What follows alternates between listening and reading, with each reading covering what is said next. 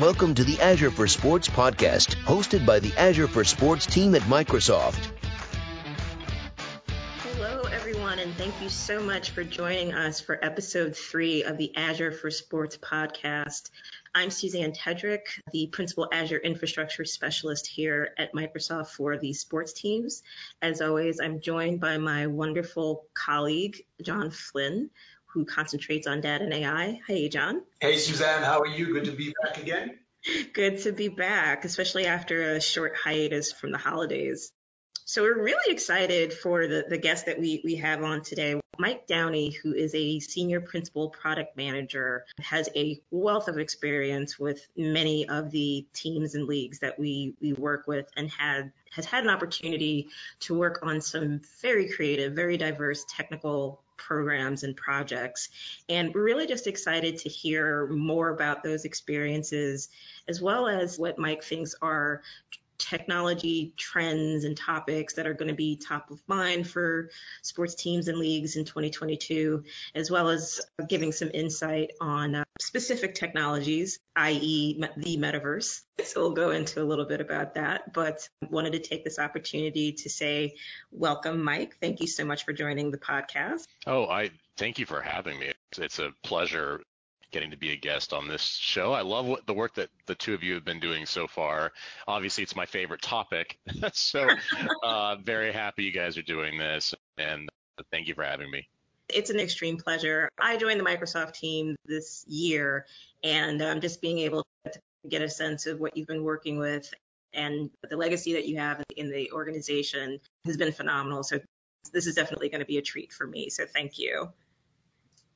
Yeah, no, right. uh, we are absolutely among sports tech royalty right now. So, uh, Stop it. phenomenal, right? So. if we sound like we're like fangirling, fanboying, because we are. So. so I'd like to take the opportunity, Mike. I mean, look, we get to work with you on a daily basis, and it really is one of our highlights of our days. But and you really are one of the the the forebearers of, of sports tech at Microsoft and outside of Microsoft as well with the work that you do in the industry as a whole. I'm going to throw the mic over to you, mate, and, and just have you tell us a little bit about you and how you got here, and, and then we'll get into uh, all the cool stuff that you're doing. But why don't we start there, mate? Sure, yeah. It's an interesting sequence of events that led me to get to do a job now that is a pretty cool job. People, when I tell people what I've been doing for the last eight years, I've been pretty much fully dedicated to sports at Microsoft. I've been at the company and I backed into it. It was pretty interesting, I think. About eight years ago, in fact, it was whenever Microsoft launched the Xbox One. So whenever that was pretty much when I started working on sports. And the reason for that is those of you who are hardcore Xbox fans might remember that when Microsoft did the big launch announcement for the Xbox One, the original one, um, the launch story was very focused on entertainment, uh, sorry, media playback, like media entertainment, so that the that the console itself would be very focused on watching Netflix and game like live sports and things like that. And so as part of the announcement, Microsoft made a deal with the NFL very large sponsorship deal to give the Xbox console exclusive rights for certain NFL content. And that was Microsoft's first big, I think, endeavor into doing partnerships in sports that involve uh, marketing. We had done some work previously with the Olympics, but that was largely driven by our product teams who were building our media streaming technology, and they wanted to have a huge live event that they could use to drive product development so that was really the only other big sports thing we had done at the time. So when we did this big deal with the NFL, uh, the f- first thing that started happening was every sports business on the planet heard in the media how much Microsoft was investing in a relationship with the NFL. And tech companies, at least at that time, weren't really doing a lot of sponsorship investment in, in pro sports. And so this was like a big statement, like Microsoft's coming big with one of the biggest uh, leagues in the world. And so all of a sudden, these sports businesses all started reaching out to Microsoft. Hey, we want some of that too. Oh, you're in the business of doing sports partnerships, so let's talk. And that's everything, every business you can imagine in sports was reaching out to us. And at the time, uh, the team I was on, I was kind of managing the technical aspects of our relationship with ESPN uh, and Disney and other things. But because I was the quote unquote ESPN guy at the time, my the VP I was working for was like, "Hey, Mike, we're getting inundated with all of these sports leagues reaching out and saying they want to work with us. We need someone technical to go talk to them and triage, find out what are the opportunities to do something that is of a technical nature, but can map to what our marketing team, the types of stories our marketing team is looking to tell. So effectively, I became the technical leader of our sports marketing partnerships, teaming up with our marketing team to help them evaluate all of the opportunities that were coming in. And we knew that we didn't want to do many of these. So we wanted to really spend time finding out what the technical problems were that these all of these businesses had that where Microsoft would be a really good fit for solving those issues. And therefore our marketing team would be able to tell an authentic story about how Microsoft technologies solved a real significant problem for that sports business. So that's how I ended up doing that. And I spent a lot of time meeting European football clubs, every major league in the US, motorsports leagues around the world.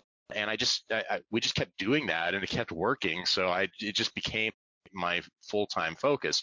So unlike what the two of you are really focused on, which is at the day-to-day account relationship level with each of these these major leagues, I was really focused on marketing partnerships, right? Where there's a sponsorship element involved in it and figuring out like what's the thing that we can go build with this league that's going to be really interesting and innovative and tell a great story. So that's what I did. So as a result, I've gotten to work with many of the biggest leagues and teams in the world now. Every major sports partnership Microsoft's done since the NFL, I've been involved in, including esports. And I'm very fortunate to be able to say that because it's been blast to get to work. And just honestly, there's, so there's the partnerships we did and we signed and we, uh, uh, and spent a lot of time building on. That's been phenomenal. But also just like opportunity to meet with all of the businesses that we didn't end up doing partnerships with. Because in many cases we spent a long time evaluating and working with them and meeting with them and brainstorming and whiteboarding. And so that's been a great experience. That's awesome. And i think there's two things right? There's the sponsorship side of it and then there's the running the day-to-day side of it. As you say we straddle both those worlds yourself right. being a performer and us being in the ladder and I think one of the things you said that, that really struck a chord with me, and, and we've spoken about it many times, right, is that there's so much that you can do, right? The volume of, so when you say the word partnership, right, it, it's not just a monetary partnership. There's so many things from a technology perspective that Microsoft can be doing that picking and choosing them is an enviable position to be in. But you end up having to do that. You end up saying no to this or yes to that, even though it may be incredibly awesome. So if you would, talk, talk to us a little bit about, because I know you worked on the, the NBA, you worked on every you worked on the NBA.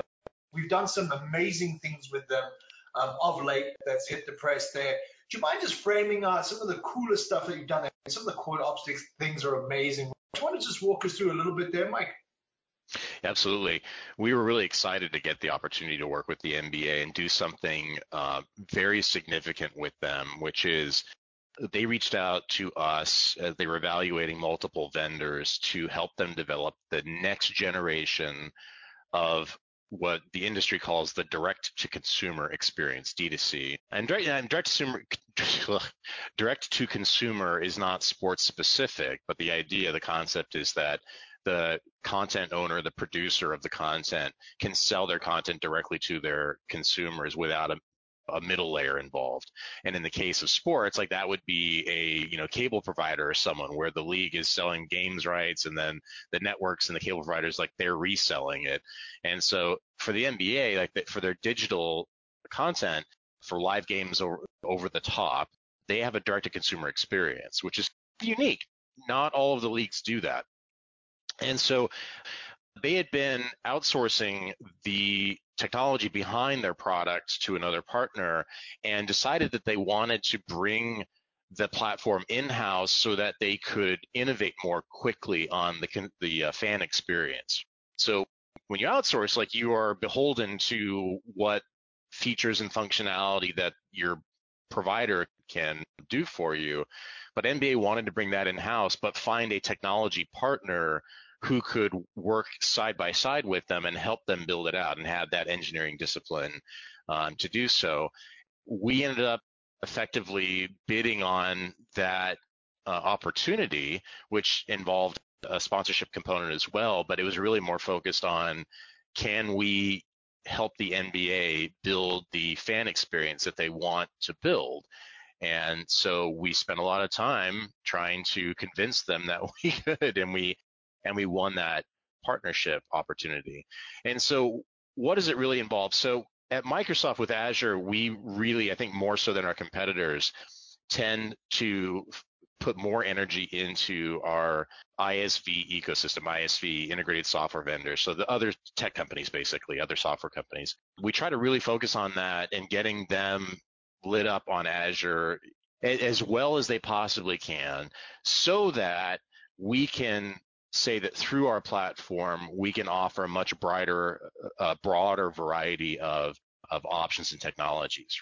So it's not all first party stuff is my point, right? Like we want to have a really good offering through uh, third party ISVs.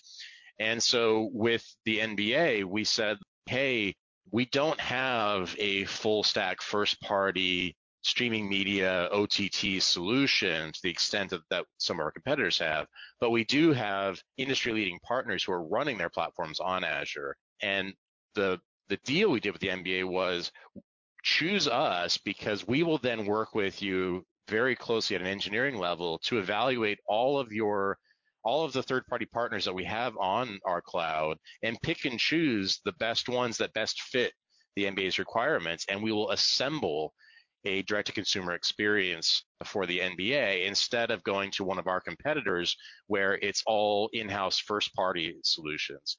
So it enabled the NBA to get a best of breed solution to their problem. So that's what we've been doing with the NBA now for coming up on, we're almost two years into the partnership in April of next year. But that's what we've been focused on. So what it means for, and the reason we chose to go down that path was the direct to consumer experience is it has an immediate impact on the fans, right? Like we want to tell a story where Microsoft Technologies solve a problem that benefits the fans. And so whenever a fan will, and this is worldwide, whenever a fan watches NBA games over the top, this could be on a smart TV, on their phone, on their tablet, on their computer. Whenever they watch a game over the top, it'll be through Microsoft, through Azure, and through our technologies. And the big thing we're going to focus on for the new experience is how can we leverage our AI machine learning technologies to create a more personal fan experience for fans. And that's something that hasn't, I don't think, really been done in any significant way across the entire world of sports, like really significant implementation of personalization technologies so that when you log into the experience to not just to watch live games, but to watch clips and highlights and things like that, the interface itself is learning from your preferences. And this will take time because the algorithm has to learn but the ideal scenario is a fan logs in and the clips and highlights and even helping the fan discover players and content they may, that they may not have been aware of but that we know they're really going to enjoy based on their viewing habits that's one of the main goals of the project and so we're having a lot of fun with that opportunity to really take the sports experience i think to the next level because this is something like i said that hasn't really been done in a significant way across sports yet just thinking about the outcomes and the and the outputs from this, how accessible would these kind of solutions be for for sports teams and leagues outside of the NBA? Is this something that they can think about doing themselves, or or, or is there a hurdle that you see from them adopting this? Yeah, one one of our motivations for doing this partnership with the NBA was that we wanted to build out a reference platform for over the top experiences on Azure that we could replicate because this is a growing need, not just in sports, but in content delivery and entertainment in general, to have bespoke, uh, higher end, more feature rich solutions for over the top experiences. And it's going beyond one of the, some of the jargon we use is like going beyond the rectangle, right? So you've got the, the rectangle of the video playback, but what else is happening, right? And fans are demanding more and more as viewing habits change. And yeah, one of our motivators for doing the partnership was let's figure this out with the NBA, which is which is involving a lot of people, a lot of engineers, and a lot of partners. Let's figure it out. And then once we figured it out, we've done something for one of the biggest brands in the world and has a huge audience, huge worldwide audience, and tons of complexity. And we figured if we can figure this out and do a great job for the NBA, then this should be able to scale and work well for anyone. And so that's the intent, right? So as we get closer and closer to the launch, uh, which is going to be in fall of next year or late summer, I should say, then let's take it to the next place. And even today, like this solution that we're building with the NBA, like this is these are all existing technologies and existing partners on Azure. This is all doable today. We're just taking it to the extremes. And that's again why we chose the project. We wanted to one of the reasons Microsoft does work in sports is so that we can push technology to the extremes because in almost every case you are pushing it to the extremes and to the extremes meaning the size of the audience or the amount of latency that is allowed the requirement for uptime like all those things usually hit the extremes of sports and yeah that's that's a great motivator for us to get this right with the NBA and then be able to take this platform anywhere else. If anyone else wants to do this, they can do it today. Pivoting a little bit to just talking about your tenure at Microsoft and the projects that you've been involved with, is there any particular project that you remember that really just really resonated with you? You really enjoyed the, the, the work, the technology, anything that sticks out? Yeah. So there's projects where the the people I was working well, I mean it's always great people. It's that's even that's hard to say, but I'll I'll just get right into it. So there's two projects I have in mind. One, we partnered up with the PGA of America to be the tech provider for the US Ryder Cup team. So the Ryder Cup is US versus Europe. It's every 2 years and it's the best of American golfers versus the best of the European golfers. And there's a whole scientific process for selecting which players will be on the team. It's, uh, if I remember correctly, I think it's 12 on each team. And it's a big deal. The fans really love it. You get some patriotism mixed in, and it's just a fun event. Players take it extremely seriously. And Europe had been dominating the Ryder Cup for years, I think for over a decade when we got involved. And so they brought us in to help them with analytics and help them to get an edge on their competition. And one of the challenges was because this is it was like an every two years event and it's a different coach each time on purpose that they didn't have the sustained organization where you would build a staff and build a strong analytics program. It was more of a it would pop up every two years. They would do their thing, and then they would it would reset, right? And so they wanted a partner to come in and help them build a, a sustainable analytics program that could really give them some insights on how to beat the other team. The other challenge with it was that it was a completely different format than what golf normally follows. It was team golf, which is at the pro level almost there's only I think the President's Cup. There's only one other place where team golf even happens. And in the Ryder Cup, it's three different game formats that are played throughout the tournament. It's a four-day tournament. So there's a lot of complexity and a lot of uniqueness to it. And so we were all in, like we dove in and we helped them figure out like what's the data and like how do you collect it? There was no data collection. There was no shot collection. The PGA Tour has ShotLink, which collects data for each shot, shot for shot. But the PGA of America and the Ryder Cup team, like they didn't even have that capability. So we had to first figure out like how do we collect shot data? How do we look at historical data and things like that? But long story short, like we got to work with some of the world's greatest golfers in the process. Uh, we worked with the team captains. Like we spent time in Florida with Jim Furyk, who was the captain the last year that we did it. Tiger Woods was a captain on the team at the time. We built an elaborate Power BI dashboard that was used by the team captains during the event and in preparation for the event to look at individual player stats. And part of the challenge of the Ryder Cup is figuring out the combinations of players for each individual team because they have a two on two format for two of the three events figuring out mathematically what are the best combinations to leverage the strengths of your players. So that was a fun challenge. So that was that was just really neat because I also love golf, so it was great to get to see it from a very different and unique aspect, but actually get to make an impact. And the Americans finally ended up winning uh, the tournament, so they turned the tables. So there's that, and then the other project that more on the technical complexity of it and just as a personal challenge was when we decided to do our first esports partnership. So I joined our marketing team in evaluating a few different options, big game studios, uh, leagues, and then individual esports teams. And we tried to figure out like, what's the best fit for Microsoft for our first partnership in esports?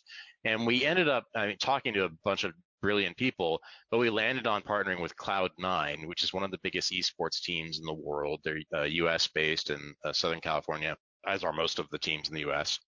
And, and it's a fascinating organization with fantastic leadership, and it had this just great vibe working with them.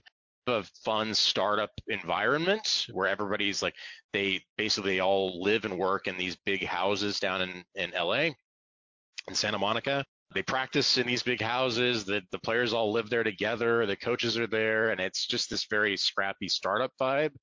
But it's huge audiences and huge eyeballs and a very unique culture. And our challenge in working with and partnering with Cloud9, which we're still active partners with, the challenge we decided to take on was one of the most popular esports in the world, if not the most, which is League of Legends. And that's their marquee team, is their League of Legends team.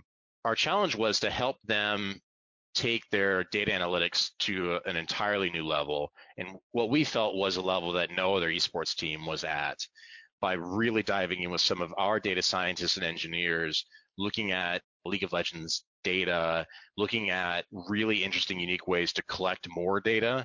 League of Legends, you know, esports in general, like being out there playing video games, like the the availability of data is very different than traditional sports and usually far more comprehensive many of the game publishers have APIs for their games, for their multiplayer games.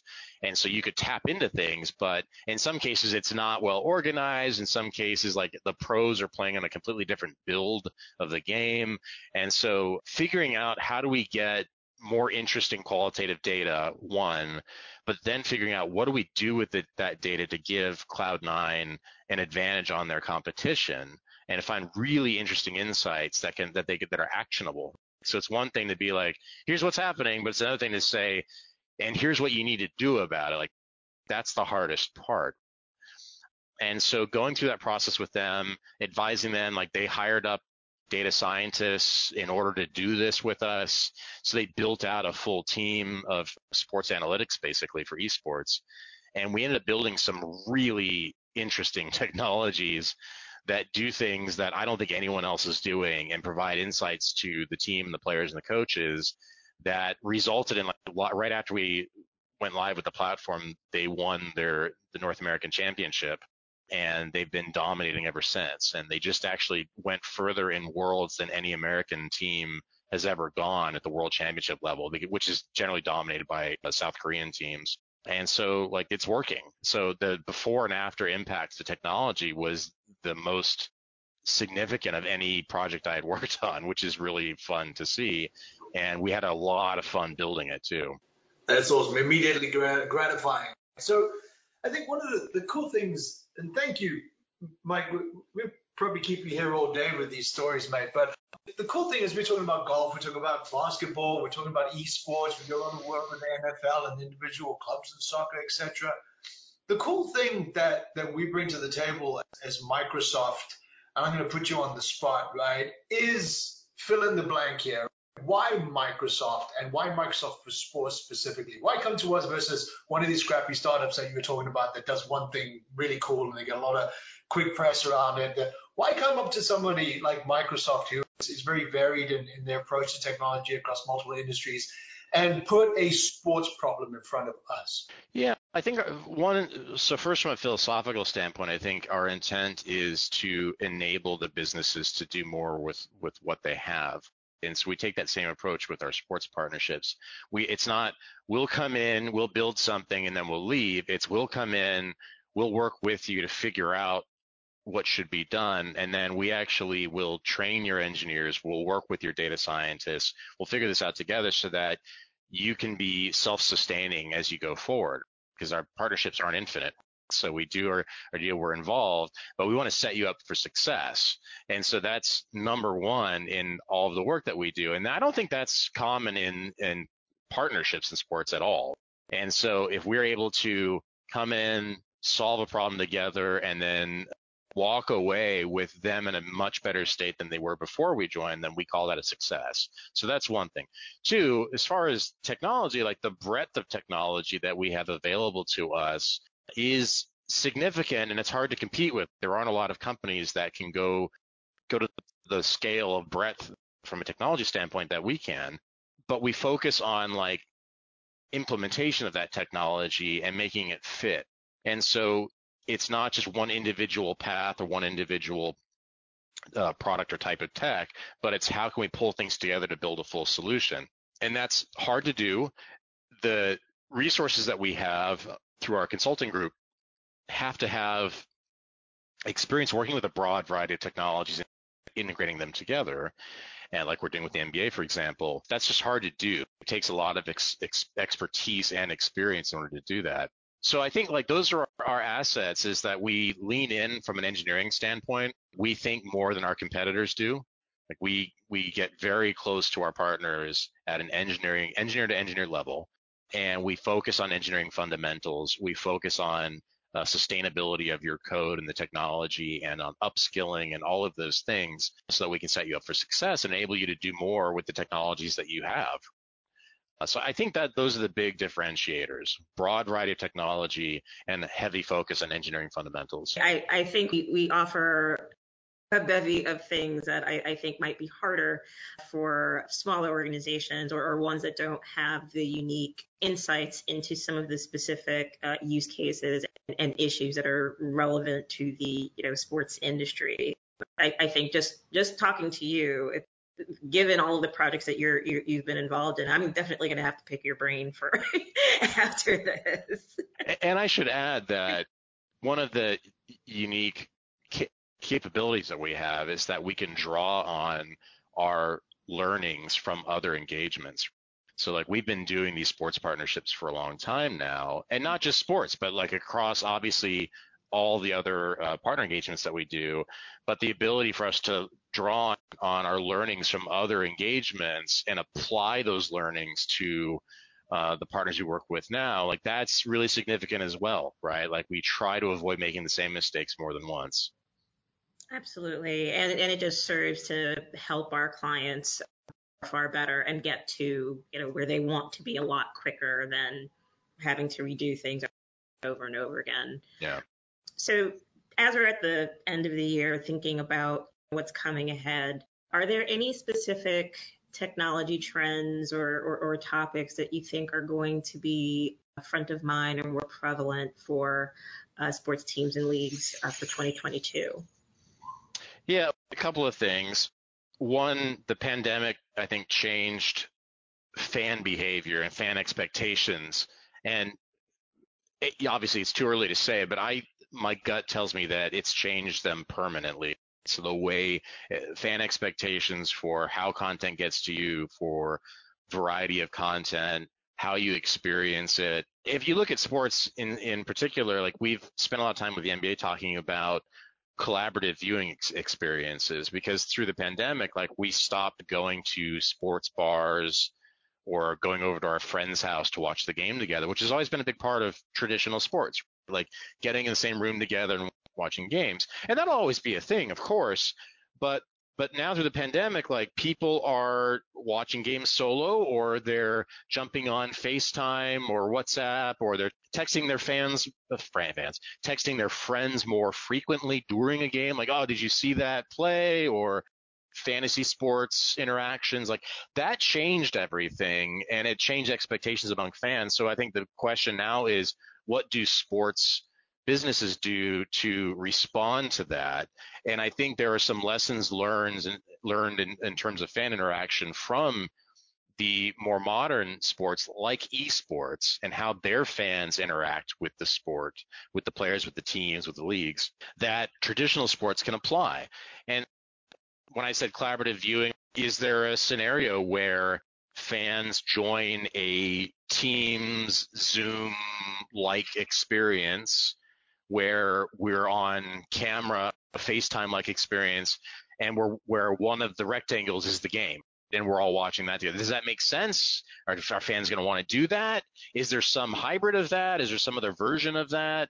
Um, and if it's not something like that, that maybe it's just being in a room together watching the game over the top where you're not necessarily on webcam, but maybe you and your friends or your local community or maybe maybe you're like an expat living in a city and you're a fan that of a team that's not the local team and you want to do a meetup, a virtual meetup with other Steelers fans who live in San Francisco. And maybe the app experience could enable that and you and your local group could interact during the game. So maybe you can make little micro bets against one another to earn points. And maybe you could predict or vote on what's going to happen next or use trivia or some kind of interaction model that makes the, the game more enjoyable and gives you that kind of human to human interaction. Maybe you could challenge your others in your friend group while you're watching game day, like those types of things. I think there's a lot of opportunity for fan interaction that accompanies the live game experience that goes beyond just lean back on the couch and stare at the rectangle. And I think that's changing. We've been talking about the lean forward experience in in sports for years, but I think the pandemic might be the catalyst that really makes that a real thing versus the old school mentality of no look end of the day people just want to watch the game. They just want to lean back and watch the game and do nothing. And there are people who definitely want to do that but i think that's changing. Younger audiences in particular are expecting to to be able to interact with the entertainment experience. So i think that's one of the things that's on the rise. The other thing just the web 3.0 impact on sports and what's going to change there and i think there's obviously implications on the sports collectibles and things like that that seem obvious. But I think there's also potentially opportunities around kind of identity for fans and excuse me, identity for players and eh, perhaps even fans, but looking at things like NFTs and name, image, and likeness, and how can you empower players, especially now that U.S. college sports is enabling their players to monetize their name, image, and likeness, which was never allowed before. And so I think there's opportunities in all of that potentially to leverage non-fungible tokens or blockchain to track the assets for an individual player, the contracts and deals that they're signing, and give that player more control over their own image over over time. So I don't know. I think there's some interesting things on the horizon that are going to evolve with sports, but it's a lot of it's going to be around the fan experience and I think moving away from the traditional models of just lean back on the couch. But how do you do? How do you cater to a short form audience, like an audience that is a TikTok, uh, Snapchat, Instagram stories type of mindset? And how do you get them to focus for three hours? Because at this point, that's not really happening with young people. Like they're not sports fans. Like that's increasingly the case. And so how do sports leagues cater to that type of audience? And I think it's doable, but they have to change the way they think. So, anyways, that's that. Those are some of my thoughts on the next few years of sports. It, it, there's a lot of opportunity there. Absolutely. I think one of the, the recurring themes, and I completely agree with you on, on fan experience being the next frontier that the leagues and the clubs, teams, franchises need to sort out, right? Is the conversations that we have the most with the individual teams is how do we use technology to affect that change? So if you look at it from a fan experience, fans have never demanded more from technology because of the way they want to consume, but also they demanded more technology because they want to bolster up what they're viewing. They want to see statistics now in real time. They want to see what is a competing market doing in the game because that affects my fantasy score and et cetera, et cetera. It's not just what's on the rectangle in front of you, which is was 100% on point. And a lot of the conversations we're having with the teams are, how do we get that snackable attention span across a three hour game. right? Or in the game of cricket, five days, no result. How do we get people other than us boomers looking at the game and saying, this is great, right? So a lot of those conversations, and it, it always comes back to technology. Suzanne and I sit through call after call after. Let's use the data we have, we create new data, and then create new experiences that could either be around NFTs or these watch parties, which brings us to the, the, the new buzzword, metaverse. How can we take advantage because this train is going, man, and everyone's jumping on it. No one really knows where it's going to be going, but they all want to be on it, right? Well, and so before you answer, Mike, if you wouldn't mind just giving your high level overview of what the what you define the metaverse, because I, I see a lot of different interpretations mm-hmm. and, and meanings, and so I was just curious how you would interpret it, and yeah, if you can offer insight on that. Yeah, first of all, I think the theme is more signal and less noise, right? Like the end of the day, that's the theme. And that's when we're talking about entertainment. And that's what we're talking about. Sports is entertainment. That's why sports exists is entertainment. And the thing that makes fans watch is the drama, right? If sports doesn't have drama, then it's not interesting. And so you need tension and drama and all of that. And so you have evolving interaction models with fans and metaverse is going to be part of that. And I think the idea is that digital goods can have uniqueness and value in a way that it's never had before. And you, I think, to best really appreciate metaverse. And again, this is super conceptual and ambiguous at this point. So who knows what it's really going to be? I don't even know if Zuckerberg knows what it's really going to be. But I think in general, the idea is that there's already a precedent for earning badges, unlocking skins in a game, unlocking various items that you use in the game, like all of that stuff, why can't that be portable and why can't I own it? If I unlock this great thing that I love, why does it have to stay stuck to that game or that network? Why can't I keep it with me and make it part of my own identity? And I think the expectation going forward is that these types of digital goods will be part of my identity. And I think that's the core of metaverse, right? Is that my my what I do in the real world now, it translates to in the digital world where I can have accomplishments, achievements. This gives sports opportunities to provide incentives to fans to do things in order to unlock an, a badge, an achievement, a digital good, a skin, fan merchandise that's digital in nature that they can transport to other places. And one of the things that's, I think, super common with sports, but also somewhat unique to sports and inherent in its value is as a fan, I want to evangelize and express my fandom outwardly, right? That's a huge part of sports. It's not something that I do just by myself in my own home, but I want to share it. I want to share the, the fact that I'm part of it. And I want to, and in many cases, I want to do so aggressively. Like, I want to share that uh, I am a 49ers fan, live or die. That is my favorite team in the world. And any chance I get, if I pass someone on the street wearing a 49ers hat, I give them a, a nod and a smile. If it's a Seattle Seahawks rival, like I will go out of my way to make a comment or something if I encounter a Seahawks fan. Like that's part of the sports experience. Metaverse can take that, not just translate that from the physical world to the virtual world, but take it to a whole different level because with these digital goods, your ability to share it grows exponentially where you can share it and how you can share it and within what context you can share your fandom. And that think beyond the avid like my gaming avatar can be wearing a 49ers hat. Yeah yeah okay that's obvious. I can show my sports memorabilia off great. But i think it goes beyond that like I have, I've had like many sports fans have had experiences where they got an autograph when at some point in their life, and they have it hanging on their wall, and there's a story behind how you got that autograph. Why can't those types of experiences translate into a digital world as well? Like uniqueness and things where like I was in a special circumstance. Either either I worked hard for it or I was in the right place at the right time. But let me show that off. That's the emotional connection to sports that I think once the virtual world, the metaverse gets to a certain maturity, I think that is could be tremendous opportunity.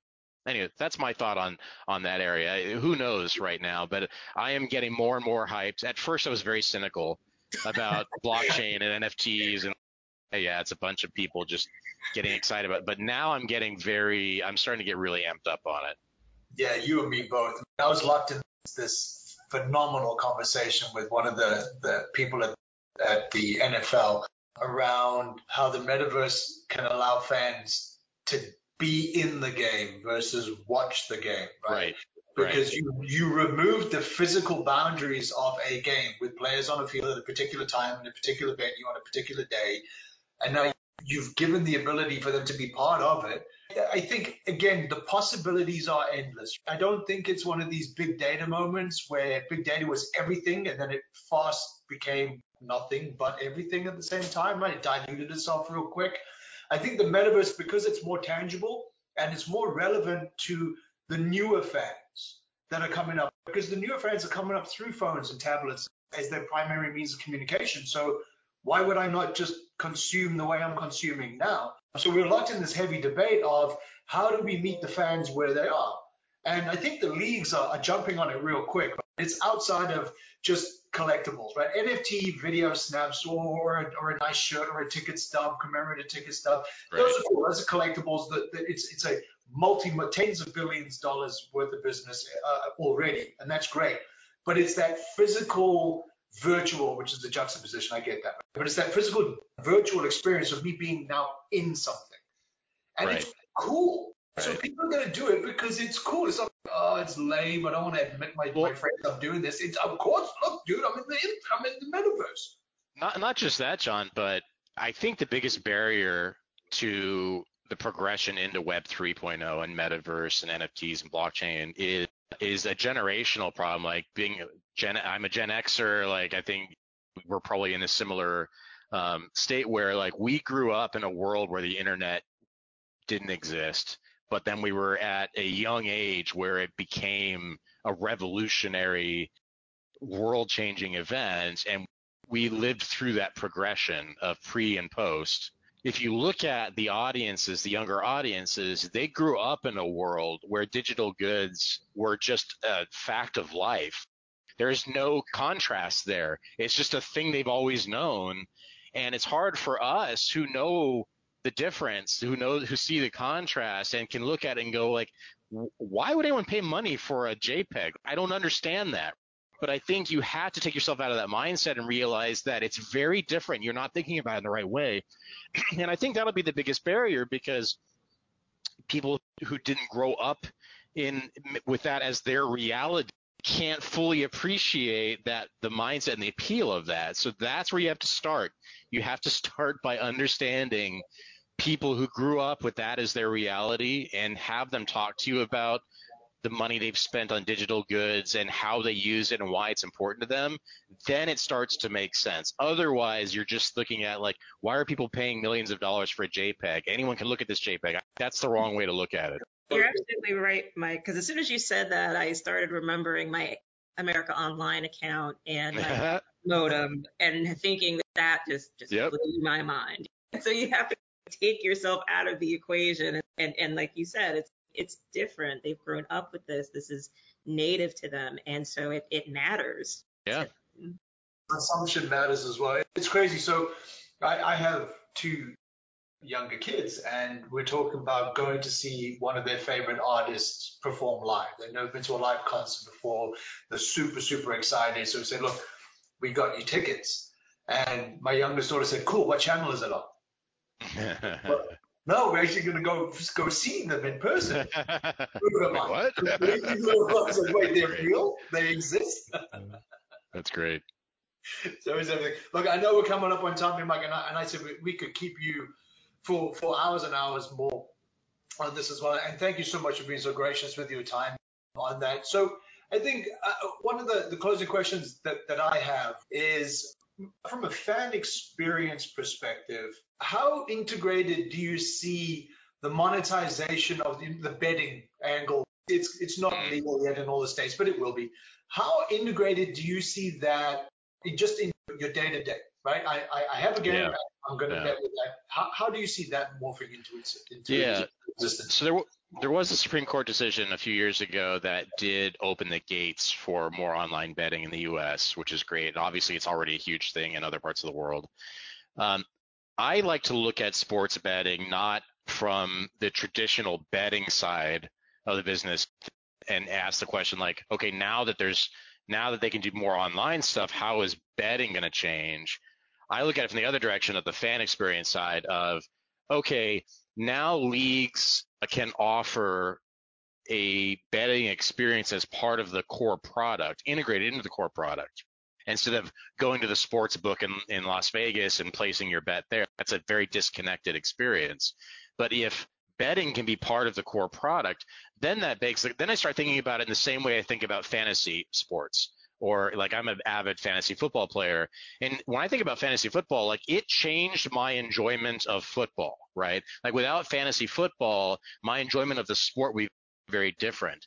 And in one way is that my fantasy roster has players from other teams that aren't my favorite team, but my emotional connection to my fantasy team gives me a reason to watch other games that aren't my team and care about how individual players, individual teams are doing across the league. That completely changed my interaction model. So I think if you look at what, what can betting do for the fan experience, I think one of the biggest challenges with traditional sports being that drama and tension is really where the value comes from in sports. There are many times while you're watching a game where there's no drama and there's no tension. It's just a boring game, right? And even the most exciting games have a lot of boring moments in them that are just less compelling for a fan. And in a world where there's increasing distractions and other rapid access to entertainment on your phone, so you can lose a fan's attention in a millisecond. Like it's there and it's always there. They're not in a captive room with no phone. They always have an opportunity to lose their attention to something else then I think that's where betting technologies and betting and thinking about betting in a different way can really enhance the fan experience because it can give me things to do, not just myself, but with my friends, with my family, with my local community. But if I could be, like I mentioned earlier on this discussion, if I can be interacting with the game even in the slow moments with these little micro bets, and that can also, by the way, be me earning loyalty points that I can use for merchandise discounts. Like this doesn't have to be cash, but I think if you can figure out the right formula so that I have a reason to lean forward in a sport that's eh, uh, sorry in a entertainment that's always been lean back, but if I can lean forward and that makes my experience better, not just different but better, then I think that's where sports betting can really have an impact. Okay, I love that lean forward concept because I think to your point earlier is how we now get to interact with the entertainment. Yeah. Right. That, that's that's something that that new paradigm shift is, is awesome. So and and uh, to use your term earlier, like boomers, old school sports fans will tell you like, whoa, sports is all about leaning back. Stop with this lean forward stuff. And what I say to the boomer is that's your experience with sports. That's what yeah. you're used to. But that's not what your 14 year old is used to. And guess what? At some point, that 14 year old is going to be a 25 year old and they're not going to care about your sport anymore. So if you think sports has to be lean back on the couch or else it has no value, you're thinking that to your own detriment. Like you have to think about how people interact with content now. Agreed. Oh, absolutely. And you hit it right on the head, Mike. It's about cultivating those personalized experiences to and meeting people where they are. Uh, we're just about at time, but again, to echo John's sentiments, Mike, it's been a true pleasure. Thank you so much for your time and insights. We'll definitely be bugging you later on. happy to happy to come back. Awesome. So much, Mike. This has been amazing. And, and, and again, we get to interact with you on a daily basis. I'm totally fanboying, and, and Suzanne's totally fan. it's amazing that that the, the viewer, the listeners of the, the podcast get a brief conversation with you as well. So thank you again for being so gracious to come on the on the show. My pleasure, and thanks for having me. I really appreciate it. And with that, everyone, I will bring our podcast episode to a close. Thank you for listening, and please feel free to reach out to John and myself for any feedback that you have on our episodes, as well as suggestions for uh, upcoming episodes in the future. Um, until next time, thank you so much, and take care.